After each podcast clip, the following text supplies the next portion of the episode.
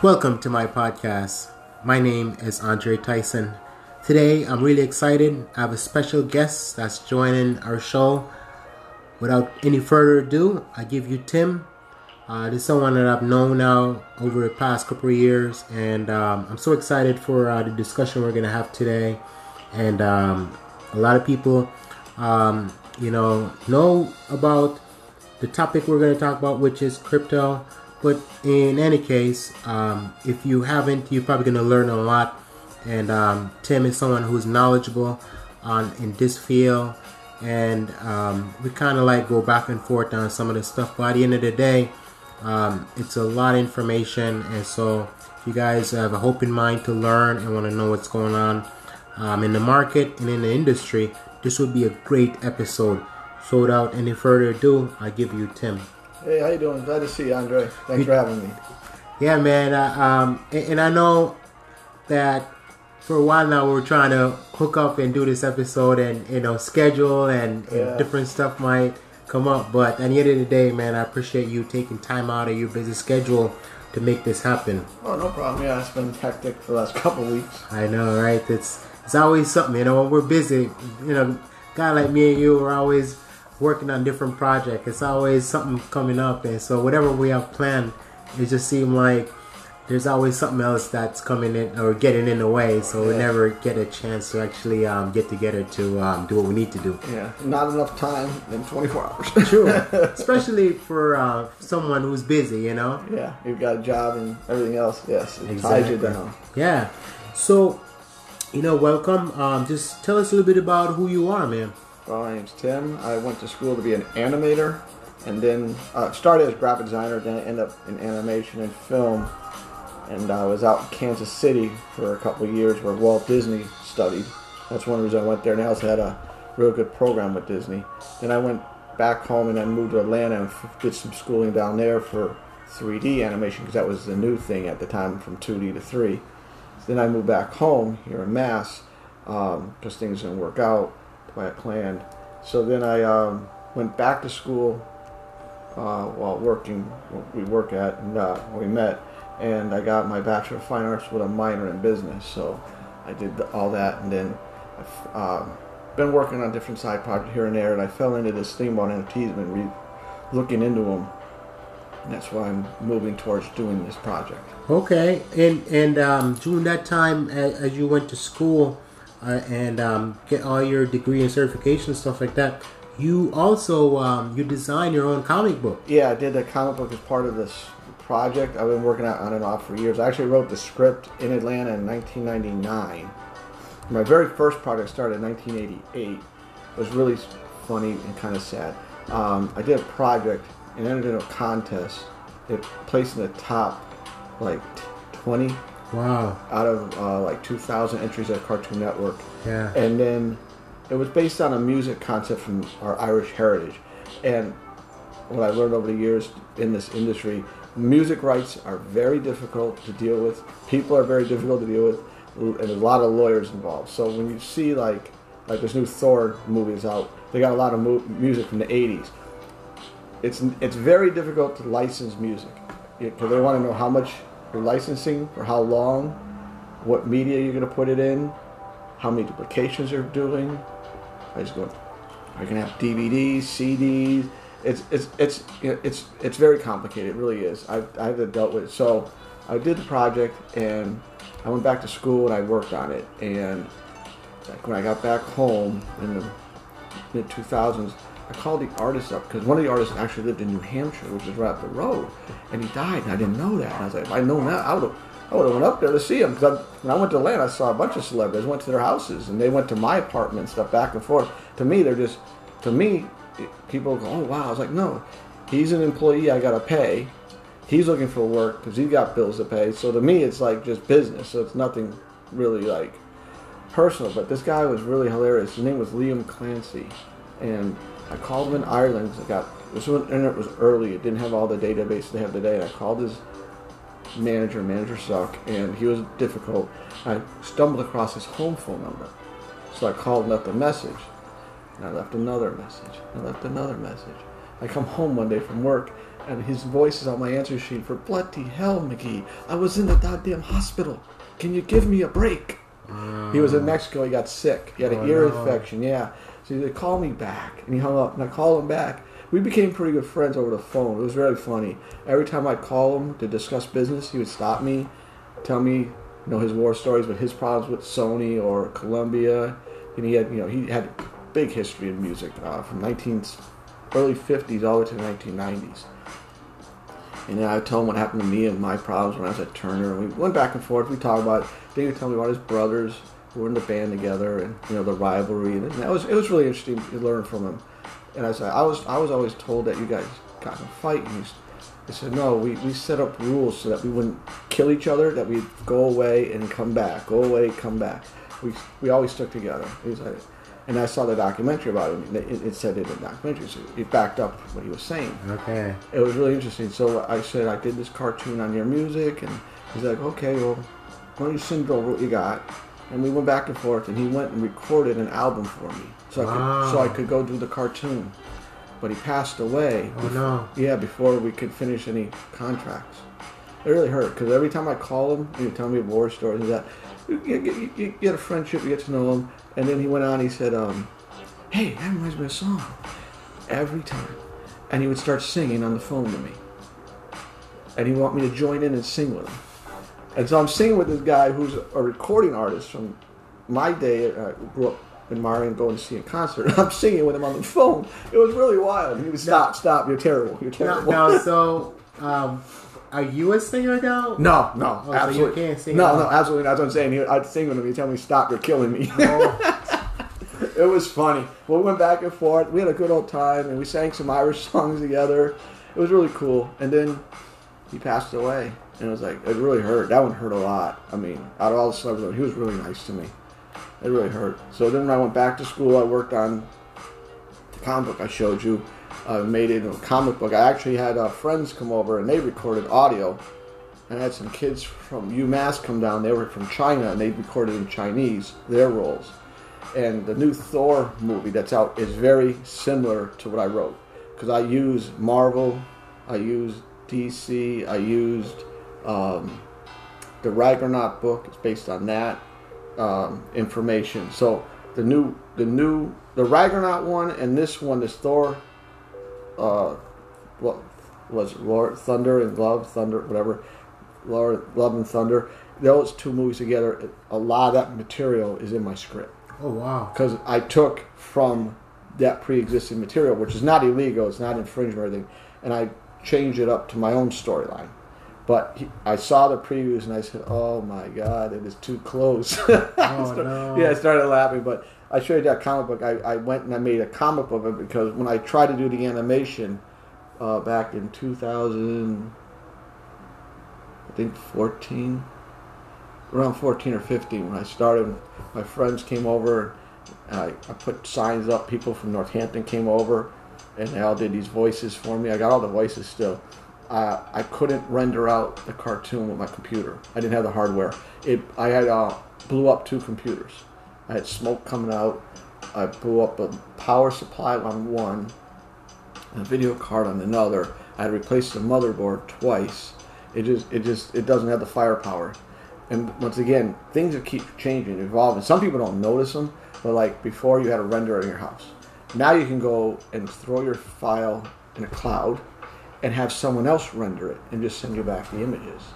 So the technology has advanced. So one person can honestly make a Disney cartoon or a Pixar cartoon right now, if they have the knowledge and the time, uh, and use what's out there, and they could cut the cost down probably significantly. You don't need all the manpower that they have because you know you look at some of the manpower they got. It's like back in the day, you needed like five thousand or so people to make a cartoon. Wow. Then it went down to a few hundred. Then it went down to about 50. But the 50 that are making the cartoon, there's still people on the back end that are keeping the servers running, writing software, software engineers, plugins. That, that's one of the biggest things. Because, like, Maya is one of the main softwares they use at Pixar, they use at Disney, they use it at DreamWorks, which was bought by Universal, they use it at um, the Ice Age movie, Blue Sky, Blue this, but they have their own engineers write software to work in the Maya, and they own those the, that proprietary software, and that they don't they don't license it or let anyone use it, and that's what's one of the things like the render for Pixar is very unique versus if you go look at the other cartoons, you know, there's differences. So it's that that software. It's not public, but if you went and got access to Maya, I think it's like five hundred dollars a month, something like that. You can go get that package, uh, and you can go make a cartoon, throw it in the cloud, and render it, and bring it back down with the audios that are pre-made. You can go make a cartoon. Wow. Yeah. And um, when I saw the um, the comic book, I was blown away because usually, you know, it's like the comic book that you buy in the store, you know, it's from someone that I would probably never met before or I'll probably never meet. You know, usually it's um, you know famous people in Hollywood and stuff like that. So to actually hold that book in my hand and knowing like, wow, it's you, someone I know, I'm talking to, that was really uh, mind blowing. And so, what really inspired you to actually do that particular theme or to follow Disney rather than you know do something else? Well, I didn't follow Disney. I, I took the pre-existing material Okay. And characters and like back in the old days, some of the great cartoons, they used pre-existing material. And one of the biggest things once again was music because of licensing. Yeah. They would use like if you go watch a Bugs Bunny cartoon, they are using uh, symphony music, Yeah.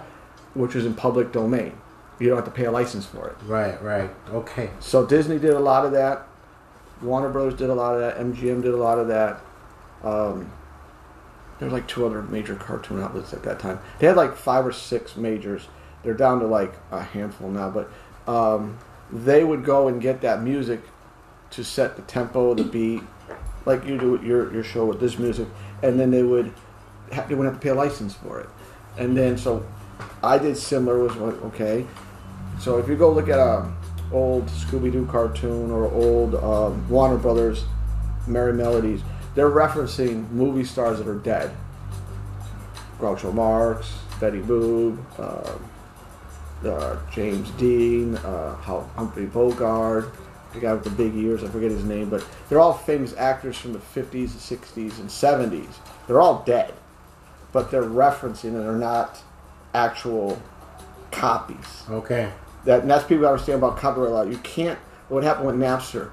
Napster was a great technology, but you're taking a copy of a music, sending it across the wire again to someone else that didn't pay for it. And that where it was illegal. That's illegal. But like a basketball card, like we discussed about the NFTs, we can get into later. If I gave him or her that copy as the original, so if Napster changed one thing, then that would have been if you give this music of Metallica to Andre, you don't own it anymore. That's that was the big thing we understand. Like like what happened with with Amazon. Amazon was selling books and DVDs in the beginning Right. what they really were was a hosting company.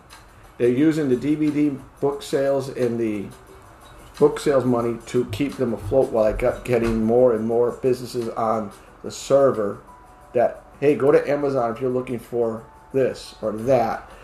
And now it's a store it's a mall of stores selling gadgets, selling sneakers. Okay. A one to one ratio is known as um what was the name of it now? Let me think. Think of it. There's a law, um, and that's what that's what really made Amazon today. People don't know this. Um, first doctrine rule of law. It's called. You're able to sell. I could go sell my cell phone tomorrow. I already bought it and paid Verizon, or I bought it and paid Apple. I can resell it. Reseller laws, first doctrine rule. You can resell, but you can't keep it and resell it. Okay, Napster was I'm keeping my copy of Metallica. Hey, you want a copy too? That was the illegal part. Okay. So if I went and said, "Here's my Metallica song. What do you want to give me in exchange for it?" and you gave me something else, it was legal. That was the big difference on the Napster issue, from my understanding of law, and that's what made Amazon what it was today. Because Amazon fought that in court. It took them ten, over ten years, and they won. Right. And after they won, their stock went from twenty five dollars to three thousand. Hmm. and one of the reasons why was people were short selling them, thinking that they were going to lose or settle. And they refused to sell because they, they were in the right. Now, like Netflix, they were putting DVDs in the mail, but they were making copies on a, a machine, a duplicator. So they were taking that one copy master of, you know, Terminator, and saying, "Give me ten thousand and send them in the mail to ten people that paid the subscription." Same with Redbox; they were doing something similar. They went and bought copies and either were duplicating or something, and then they were putting them in the boxes. You can't make a copy unless you have a, a license to do it, and that's what they had to get, Okay. and that's what they did. All right. So now that you've been through all that and you have this wealth of information, you decide to um, jump in the crypto market because that was one of the things that was trending for a while, you know. And so while in that particular uh, market or industry, you're um, the one thing that you you mentioned was the NFT. Right. I really don't like crypto itself. I don't. I, as I told you before, I got burned on on a transaction. But the thing about crypto was, um, it's it was designed to be a, um, a decentralized banking system, so it wouldn't be interest rate sensitive or global issue sensitive, and people could do back and forth. Like I told you before, if it never came to existence, the technology behind it would never came. That was the only good thing about it. So, like, I'll give you an example. If someone was in Africa, or you know, people in America don't know how some of these people live in other countries, they never probably never seen it. Uh, for them to make transactions, it's not the same as going down to the bank that we have here in the United States. Right. So the technology for them to do it by phone out of crypto markets development, which I call fin fintech, I think it was called. That's was great. So I can wire money from here, like PayPal, to you, Yeah. and back and forth doing business. Uh huh. Or basically, your bank is now your phone. What you see about Capital One on TV all the time. That came out of this crypto Right. the technology. The crypto itself, which they tried to make it decentralized, doesn't work because at the end of the day, whatever you do in crypto world, you have to bring it back into fiat money to use it. You can't use crypto to buy anything other than online stuff or, and what I mean by online stuff is not like you're going to Amazon buying something in crypto Right. it just doesn't exist and because it fluctuates as you see with the prices it's not stable like the dollar. The dollar is a stable currency. You know right now it's even with the british pound the first time in 20 years that's a stable currency. They're backed by bonds or gold or both or silver and bonds. But the there's nothing backing crypto. Stablecoin was supposed to be that one with the backing and that didn't work so I'm not a big fan of crypto. I did the mining to see if I could make some money, but it didn't work out. I like NFTs because they are more like basketball cards and like Michael Jordan one everyone talks about, or about something that's in scarcity, which people are learning now more with the economy from food, baby formula, all the scarcity that's going on with the manufacturing and all that stuff. Uh, but the scarcity of an NFT, which I discussed before, was like you could buy this one NFT and it's only one. Right. And basically, you're buying a token attached to the image or video or whatever. And one of the things I like about the NFT market that's evolved, again, the evolvement is what I look at, the evolution. The NFTs were once you buy with Ether, or you buy with Bitcoin, or you buy with stablecoin. Now you're seeing you can buy with a Visa. So you can say, "Oh, I want three hundred dollars for this image," and someone you know can buy it. You can go to that OpenSea, which is like the biggest. There's a couple others. I've been looking. I want to see which one's the best to go to security wise. That's the big issue about NFTs right now. The security is not there. And and do you feel like um, part of the problem why um, not only was the security not there, but Congress didn't pass any law to regulate it either, and then they ran into another issue with you know because it wasn't recognized as a currency in the United States Right. and, and the IRS and all these other um, guidelines and, and Right. all these different things they Right, have to they're go trying through. to they're trying to catch up, and they're and they're having a hard time catch up because what you look at crypto is really not a currency. It's really like a commodity, like gold, copper, silver, uh, platinum, platinum, Bitcoin, Ether. They're all fall, uh, they fall in that category. Aluminum. They fall in that category of scarcity. Of um, some people argue that I may not know what I'm talking about. It it it in in an economic business stock market sense, Bitcoin really is not a currency because you can't buy anything with it.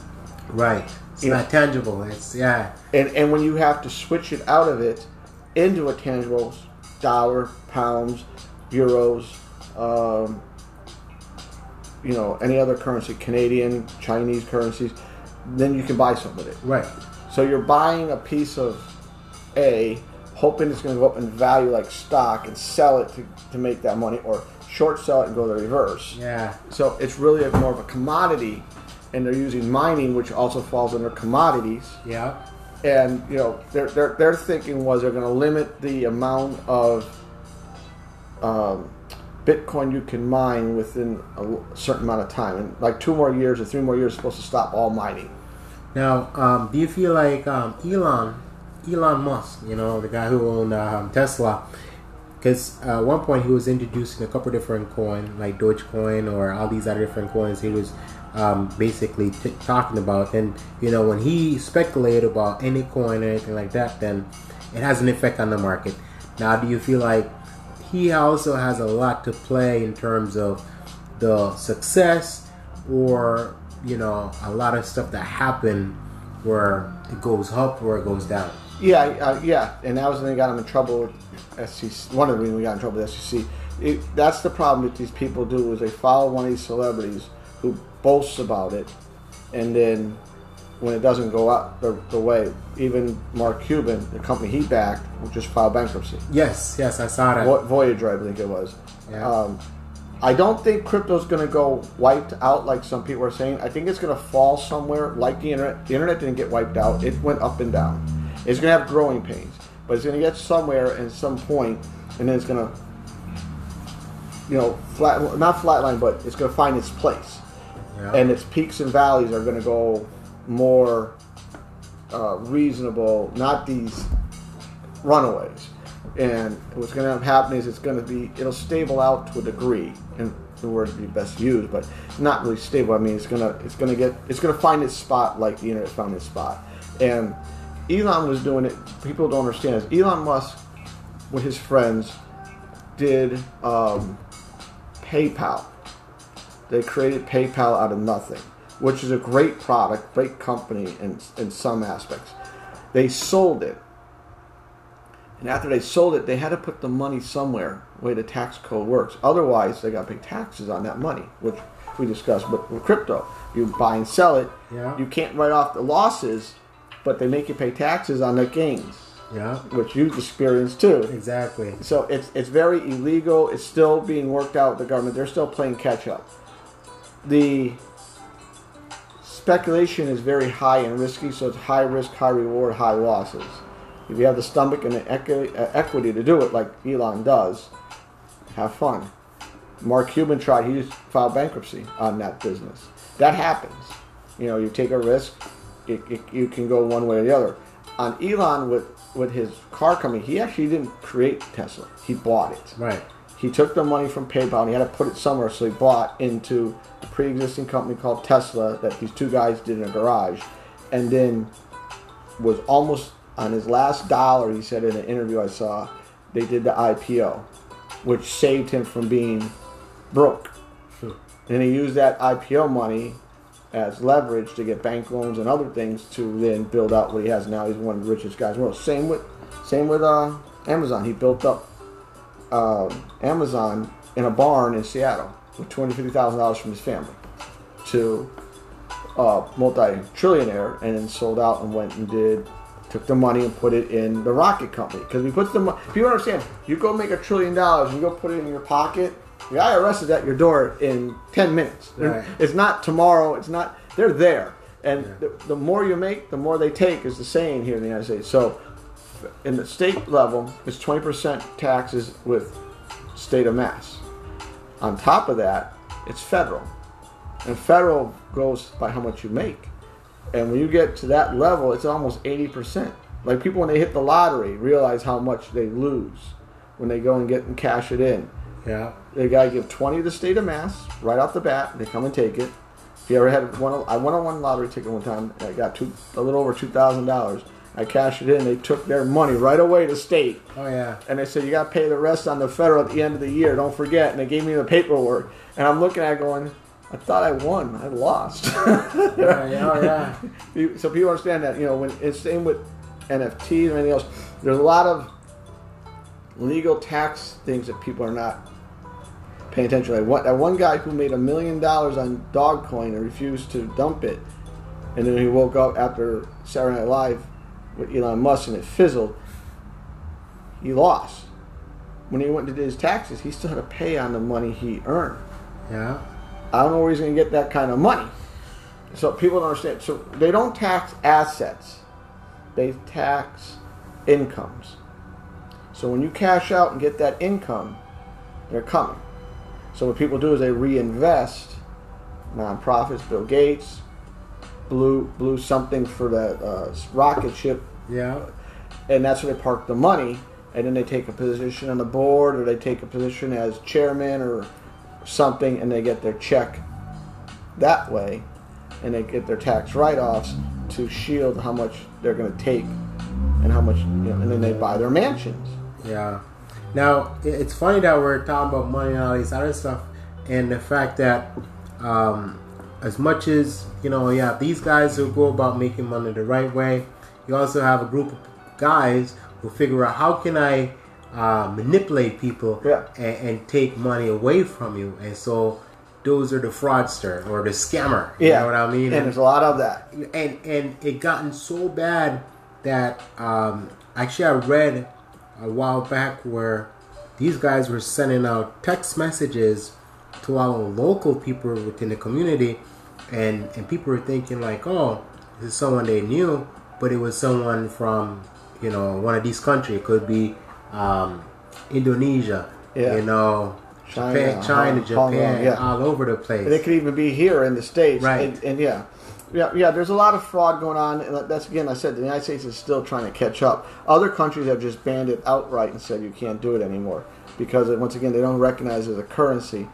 But the the fraud that people don't understand about a, and one of the reasons why they created um, crypto. One of the reasons why crypto was decentralized. The other was people that funneled money in to get it going was to clean up their money that would be legal or fraudulent. They couldn't go to the bank. So now you can go put it into crypto and it goes higher. You pull it out. Now you got clean money. Well, where'd you get the first money to begin with? Well, you people understand you can't just go and investigate that. You have to have probable cause. right. So if you don't have it, and someone put in twenty million dollars of drug money, and then you got forty million back 'cause it went up, it, Now, now saying this to say that, right? Now, do you feel like because you know, um, like, before we crypto came in the, the game, right? A lot of people go out they get a stockbroker, and so and you these guys they're in that industry, they kind of know what they're doing and stuff like that. But now that you get in that industry, now you're saying, oh, I'm gonna. It's almost like you're playing a role where you're taking that risk now. So is it better than to say, okay, you know what? let me leave it to the professional or oh okay i'm gonna read up as much as i can i'm gonna do the research and then take the risk well, it depends. I mean, it depends on once again how much money you have, Yeah. time, and your stomach of risk, and what your objective is. right So if you're looking for retirement, you go with a, a professional. yeah uh, uh, you know, you get someone to ma- help you manage your money. Because once again, the biggest thing to understand is Trump changed the taxes when he became president. mm-hmm. Before that, the taxes weren't changed until like I think 1984 under Reagan. I think a little bit was changed under Clinton, but not as dramatic as they were under in the 80s and then under Trump. The tax changes reduced people's taxes going to the government. But then when they got their check, return check for the tax returns, it also was reduced. Because they took less in, and people didn't really come at you pay less in tax, you're still not going to get two or three thousand or five thousand like you got last year back. We you gave me less money. I, I let you keep more of your money, which you really want the government to. You don't want them to keep taking more. People really don't understand that. If you go and actually sat down, broke it all down, 20% for the state, about 30% on the high end for federal. That's 50% of your money. Each week's check gone. You also got Medicaid, Medicare in there, and FICA, which is the Social Security, Yeah. which they, everyone keeps trying to kill. I don't. I think you, you need to keep those. But then you got house insurance, property tax, another tax, water bill. You got to have the water bill and your sewage bill because of you know you learned over time that if you don't have these things, you'll get cholera and, and water diseases. Yeah, yeah, yeah. You know you need them. Yeah. But then you do um, cable. It's also got an FCC fee. It's also got a retransmission fee, which people don't read about. You keep adding all these up. About 80% on the high end, 70% on the low end is of your paycheck is going out to this. Without you even having any control over that. Right. So, um, so as we're actually uh, segueing to everything that we're talking about, like uh, this past Super Bowl, right? Uh, we had during the commercial or the halftime show, All we had like all these uh, celebrity, right? Yeah, crypto. They're, they're they're promoting crypto. They're talking about like oh, uh, doing testimonial and saying Yeah. how amazing it Yeah. is. It's going down. Like that's not a thing anymore. Well, once again, I'm not a big fan of crypto. I'm not a big Yeah. fan of Ether. I think they're like the internet, like I said before, was a great concept, Yeah. and it evolved, Right. and the technology evolved that now people can bank from their phone. That didn't ever exist. It's semi-secure, and you can do it globally. And you know, someone who's in a country that's not as developed or is developed but not developed like the United States or Europe can do business around the world 24/7, which didn't exist.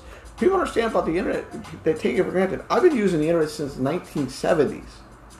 Okay, my big thing was I typed the paper up, I hit send to print it, and I ran in the other room and got my printout. That's the internet. The internet is sending the data from a computer to another device or computer through wire or wireless. That's all the internet really is. They made a big deal about the internet. I was sitting there like, okay, I've been using this all my life. You guys are making a big deal that you're doing it in your bedroom or your house. Yay! Wel- welcome to the 21st century Yeah. you know, it, to me, it's like it was, but the I've seen it from my experience of knowledge from using the softwares, how advanced the software's come. Adobe's come a long way. Uh, Maya, uh, 3D Max I use, they've come a long way. Uh, the rendering has come a long way. The editing, they used to, when they edited the first Star Wars, and I had to edit the same way when we started. You took a razor blade, and you would scrape off the emulsion on the film to get you ever you ever see the fades in, in Star Wars it goes like the white to black? Yeah. you're doing that manually. Wow. you take a piece of razor you take a, a black emulsion um, pot, um, negative. Is there a negative positive I can't remember off the top of my head but, and you would scrape away the black. Then you take the other one you would cut an angle and you piece it together so it goes from white to black and a nice now you just hit a button on your computer and it does it for you Automatically. automatically, and you just set the the, the, the, the ratio additions. But so uh, it was a good concept. I don't think it's going to be what they started. And you know, you know, a lot of people start a business. They start with a business plan, and then they build a company. And they look at that business plan. There's nothing but they built. right. It ends. It, most of the time, it always ends up that way. I was going to start out and I'm going to make uh, Nike sneakers. Well, Nike now makes clothing, uniforms. You know, what happened to the sneaker company?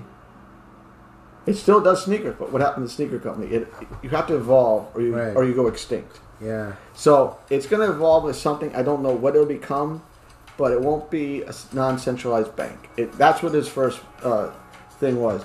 So the celebrities paid, yes, but some of them actually, like yeah, supported it, believed it. Mark Cuban, and they put their money where their mouth- is on some of them, and even the guys who were doing it, like the the guy, the big guy that's on the news right now, big CEO trying to save crypto from imploding um, he gave away free money to get people to come join during the Super Bowl.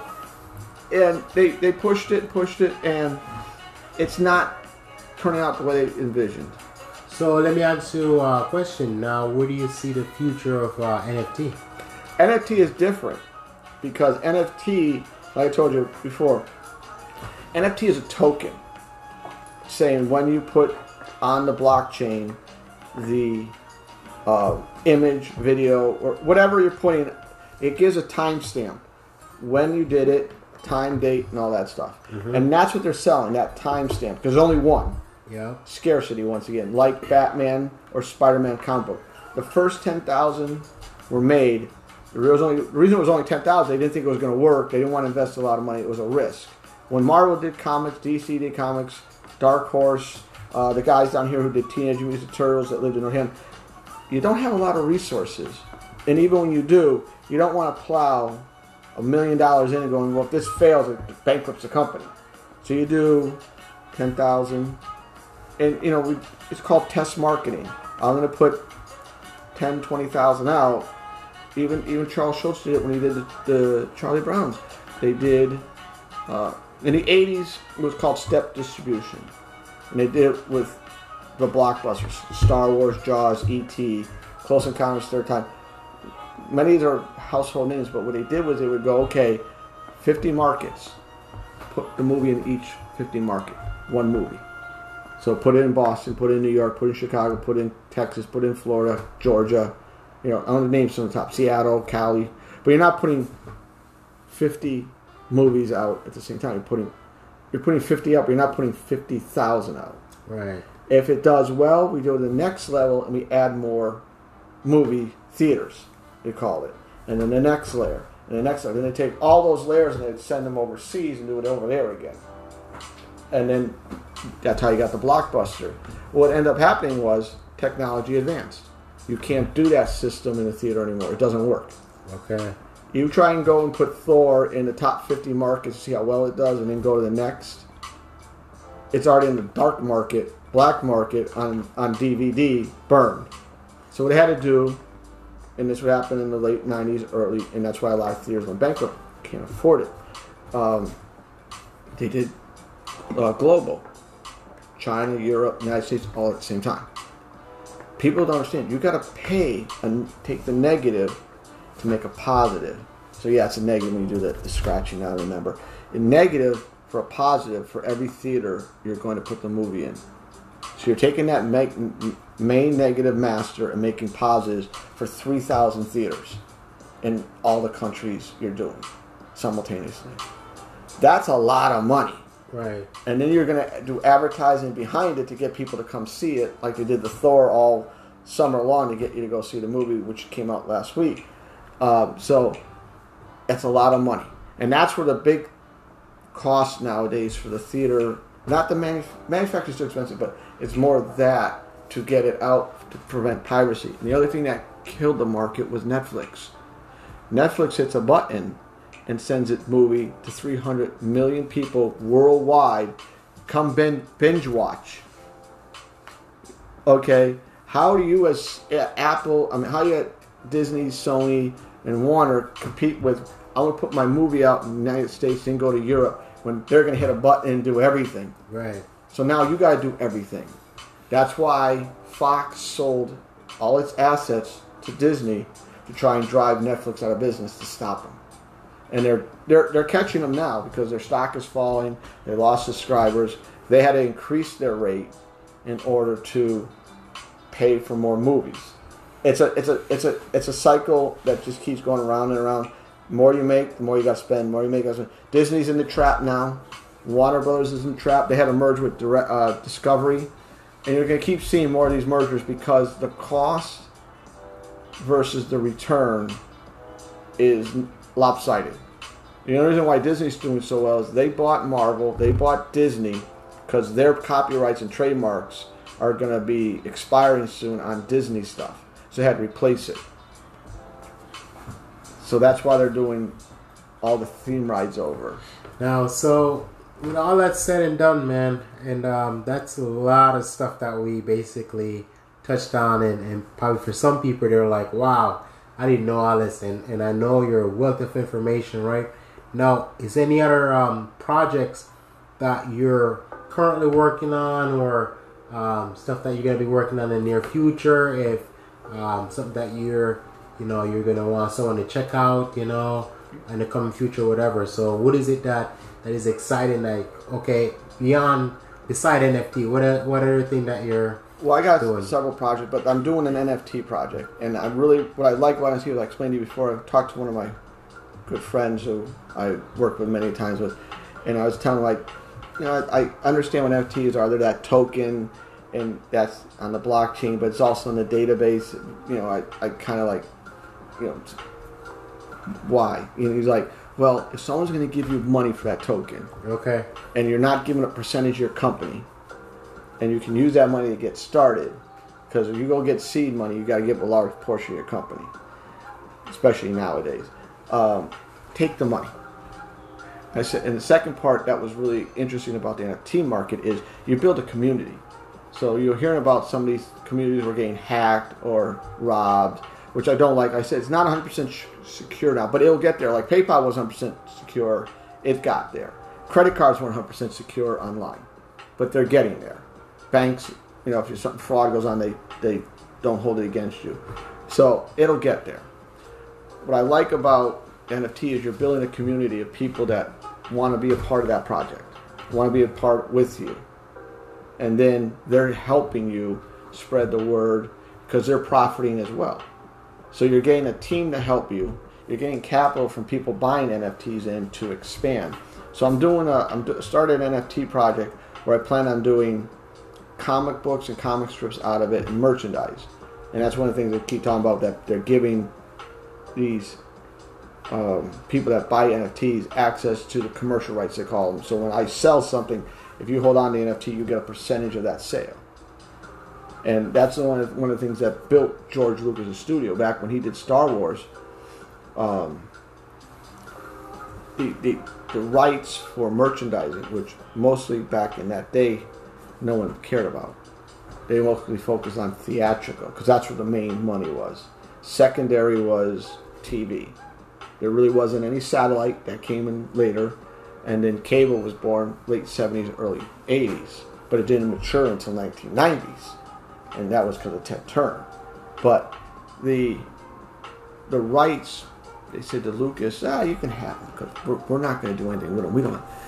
After he got those rights and licensed everything he could to promote what's in to get the word out, to promote, to build a community, Yeah. he made five hundred million dollars a year from 1979 to 1999. Wow. A year, from what I read. I was like, after that, they never allowed anyone to have those rights. So, by having ownership of the content, which I have, and those rights, I can peer them off, build a community like Lucas did. I look at that as very positive, and I like to do that, and then build out from the community with that reinvesting that money to build out the actual merchandise, the content, and put it out there for people to buy, read, see, it, and entertain and enjoy. That's good, man. And um, I definitely wish you all the best in all the different projects you're working on.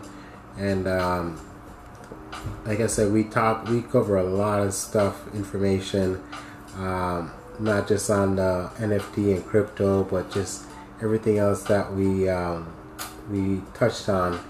And I had this quote here from um, this guy here, uh, Earl Nightingale, and he said that you know our rewards in life will always be in exact proportion to our contribution, our service. You know, and I just feel like as long as we're willing to put out good service, you know, good product, people will definitely, you know, appreciate it, their response, and they will definitely compensate you. Right. You know, so everything that you're doing, man, you know, eventually it will definitely, um, you know, you will see the return. Just gotta keep focused and not give up. Yeah. Well, when I get it, um, when I get the site done and the NFT uh, ready for publish, I like to come back and share it. Yeah, and I, and I think that we can definitely do a follow up, you know, um, and we'll basically provide all the necessary information on it, so that way whoever is interested, like, wow, I want to learn more about what Tim had to share or the product, then they can check out the website, and I'll be able to um, include that in the description and stuff like that. So we can definitely do a part two. Okay. So as soon as you get that done, you know, just let me know, I will. and then we can definitely um, follow up from there. All right. Yeah, and then before then and now, you know, a lot can happen because stuff's always happening. You know, Oh. a, lot of, a lot of things are always going on, so we can definitely pick up right where we left off and uh, just kind of talk about this. But this was fun. You know, we it's one of my unusual spot.